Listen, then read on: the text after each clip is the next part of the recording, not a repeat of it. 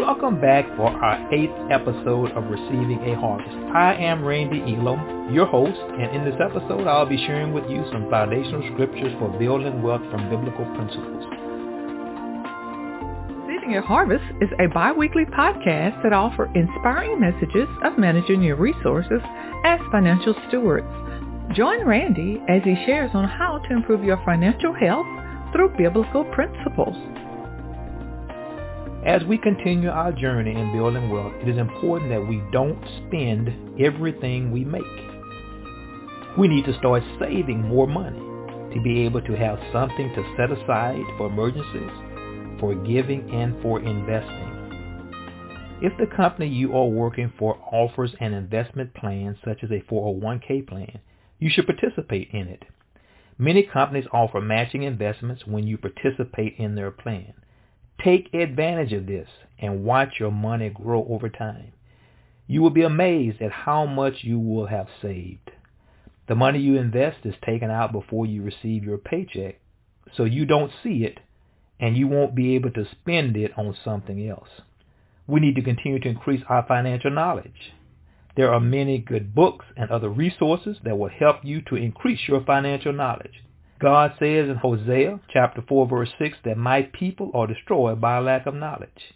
Even if you have a financial advisor working for you, I will still encourage you to always seek to increase your own financial knowledge.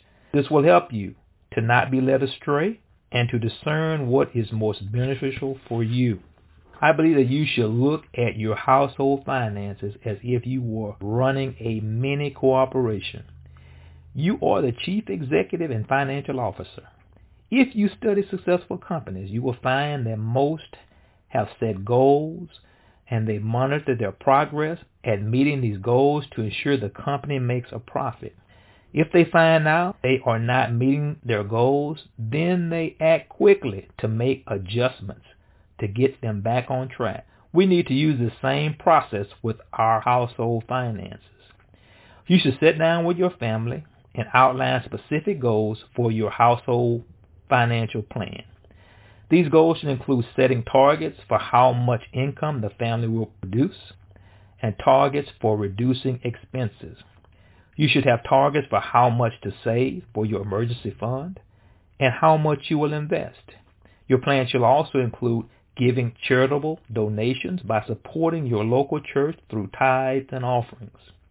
Once you have completed your financial plan, then commit your plan to the Lord. The Bible says in Proverbs chapter 16 verse 3 to commit to the Lord whatever you do and he will establish your plan. You and your family should meet frequently to monitor your plan and make adjustments to keep your plan on track. When you meet your goals, then celebrate as a family and thank God for your financial increase. You should seek more opportunities to increase your income. Ask God to give you wisdom on ways to increase your income. The Bible says in James chapter 1 verse 5 that if you need wisdom, ask our generous God and he will give it to you. He will not rebuke you for asking. And remember from Deuteronomy chapter 8 verse 18 that it is God that gives us the power to get wealth. You should seek opportunities to reduce your expenses. Don't buy things on impulse or try to keep up with your neighbor. The Bible tells us to love our neighbor. It doesn't say to buy the things our neighbor is buying. Think before you buy, especially when it comes to large purchases. Limit your use of credit and create a vision of becoming debt-free. The Bible tells us in Proverbs chapter 22 verse 3 that the borrower is servant to the lender. We must shift our thinking to become savers instead of being consumers.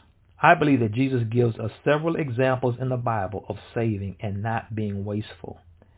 In the 14th and 15th chapters of Matthew, Jesus fed thousands of people with only a few fish and a few loaves of bread. Even though Jesus performed these miracles, and the people ate as much as they wanted, the disciples picked up the leftover fish and bread. So they were not wasteful with the increase Jesus had provided, even though they had more than enough. Likewise, we should not be wasteful with the financial resources God has provided and placed in our care.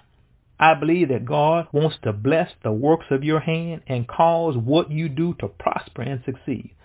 I believe that God wants you to be the head and not the tail. I believe that God wants you to be the lender and not the borrower. I believe that God wants you to be on top and never at the bottom. I believe God wants you to become a wise financial steward and have more than enough to meet your financial needs. What a mighty God we serve. Amen. Well, this concludes another episode of Receiving a Harvest. I look forward to sharing with you more biblical principles to improve your financial health. So until next time, be blessed.